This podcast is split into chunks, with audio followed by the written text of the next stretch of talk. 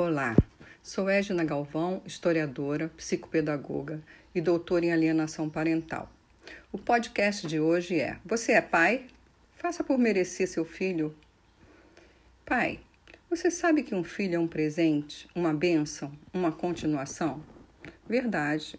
Você provavelmente vai sofrer uma transformação ao se ver pai, pois sentirá tanto amor e afeto por essa criança que vai perceber que tudo vale a pena nessa vida. Contudo, ter um filho não é brincadeira. Há que haver a paternidade responsável. A palavra pai e a sua presença efetiva dão mais vida e estrutura ao filho. Sabemos que toda relação humana é construída. Enquanto a relação do filho com a mãe vai acontecendo de forma natural durante a gestação, o pai se torna pai quando a mãe o autoriza a sê-lo. E isso independe de você viver ou não com a mãe de seu filho. Ser pai biológico é muito bom e se torna melhor quando carrega junto o amor e o afeto por esse ser indefeso, pois o Instituto do Afeto veio provar que a afetividade hoje importa tanto quanto o vínculo de sangue. Se você exerce os dois papéis, o biológico e o social, seu filho está no melhor dos mundos. A paternidade é um ato de vontade, primeiro da mãe do seu filho, depois do seu desejo de exercer esse papel.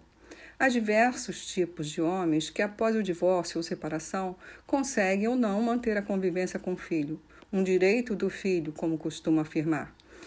Vou me debruçar em três desses tipos de homens pais. Primeiro, naquele que não estava preparado para ser pai e hoje não aceita bem essa responsabilidade em sua vida, mas cumprirá suas obrigações legais sem se esforçar contudo, para construir uma relação forte com o filho.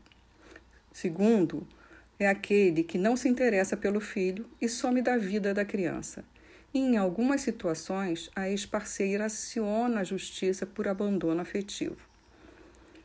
E o terceiro foi objeto da minha dissertação de mestrado, Ser Pai Hoje, uma conexão entre a educação e a psicanálise Falo do pai inconformado com o fato de a guarda ficar apenas com a mãe e que há cerca de 10 anos, mais ou menos, buscou associações de pais e mães separados para virar esse jogo.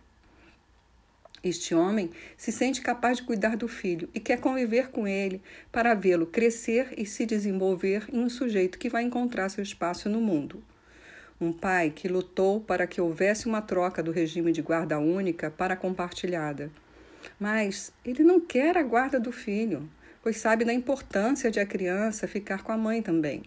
Ele apenas entendeu que deveria existir uma lei que equilibrasse a convivência de um filho com ambos os pais, de maneira mais justa e equilibrada. Buscou por um tempo maior de convivência, de troca de afetos, não de simples visitas, e assim ter mais tempo para servir de referência e de exemplo para o filho saber se conduzir no mundo. Esse pai que entrevistei soma-se a tantos outros que lutaram pela lei da guarda compartilhada que existe desde 2014. Uma das razões foi o fato de que, sem o compartilhamento, é mais fácil de o pai sofrer alienação parental. Esse jogo de manipulação que leva a criança a perder contato com ele e que traz consequências à sua formação. A maioria das mulheres, apesar do exercício da dupla jornada, não aceita dividir o poder de guarda, nem facilitar a vida dos pais de seus filhos quando se separam. Vale dizer que cerca de 70% da guarda está hoje com as mulheres. Desse modo, ao imperar um jogo de força e poder por parte da mãe que a detém, muitos pais sofrem práticas de alienação parental. São situações que trazem muito sofrimento, sobretudo para o filho dos dois primeiros tipos de pai comentados, a criança pode sofrer a falta da convivência pela própria vontade do pai e pela pouca ou não, nenhuma importância que dá ao filho. Mas, no terceiro caso, o pai sofre muito pelo que a ex-mulher inflige a ele e ao filho. Dessa forma, é importante manter uma boa relação parental com ela para conseguir manter sua convivência com o filho. Em tempo de Covid-19, a situação pode ficar mais difícil. Há mães que se aproveitam para afastar o filho e há também aquela que tem receio de expor o filho à contaminação. Sentimento legítimo, assim como é o direito e a necessidade de convivência do filho com o pai. Muitas mães estão pedindo suspensão das visitas e pais têm recorrido para que não ocorra interrupção na convivência entre ele e o filho.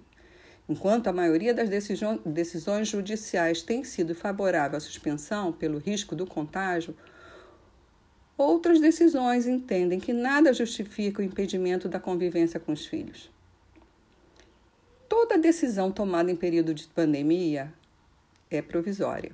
O problema é que não sabemos por quanto tempo durará essa pandemia.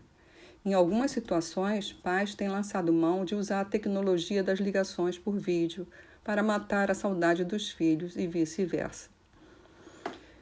Claro que também existem situações em que, ao contrário, são homens pais que fazem alienação parental com as mães de seus filhos, embora em número bem menor. Mas discutirei esse tópico em outro episódio. Seja como for, o recado é: a relação entre pais e filhos pode ficar desgastada se os filhos crescerem sem um dos pais, pois se ressentirão dessa ausência na infância e poderão levar esse sentimento para o resto de suas vidas. O homem precisa honrar ser pai e merecer esse amor maior, ou seja, precisa lutar pelo filho de todas as formas. Desistir do filho jamais. Gratidão por me acompanhar. Fique com Deus. Entre no meu site alienacão.com